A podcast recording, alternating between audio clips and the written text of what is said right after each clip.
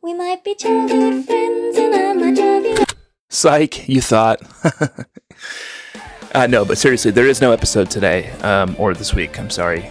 If you are looking for anyone to blame, I suggest you blame Jack, uh, because even though he has been without power uh, for the better part of five days now, um, it's his fault for deciding back in 2017 that he was going to be this big shot Texan and move down to Austin, you know, and like I should mention, by the way, that uh, I have been corresponding with Jack on text message, and he seems like he's in good spirits, so I think he's fine.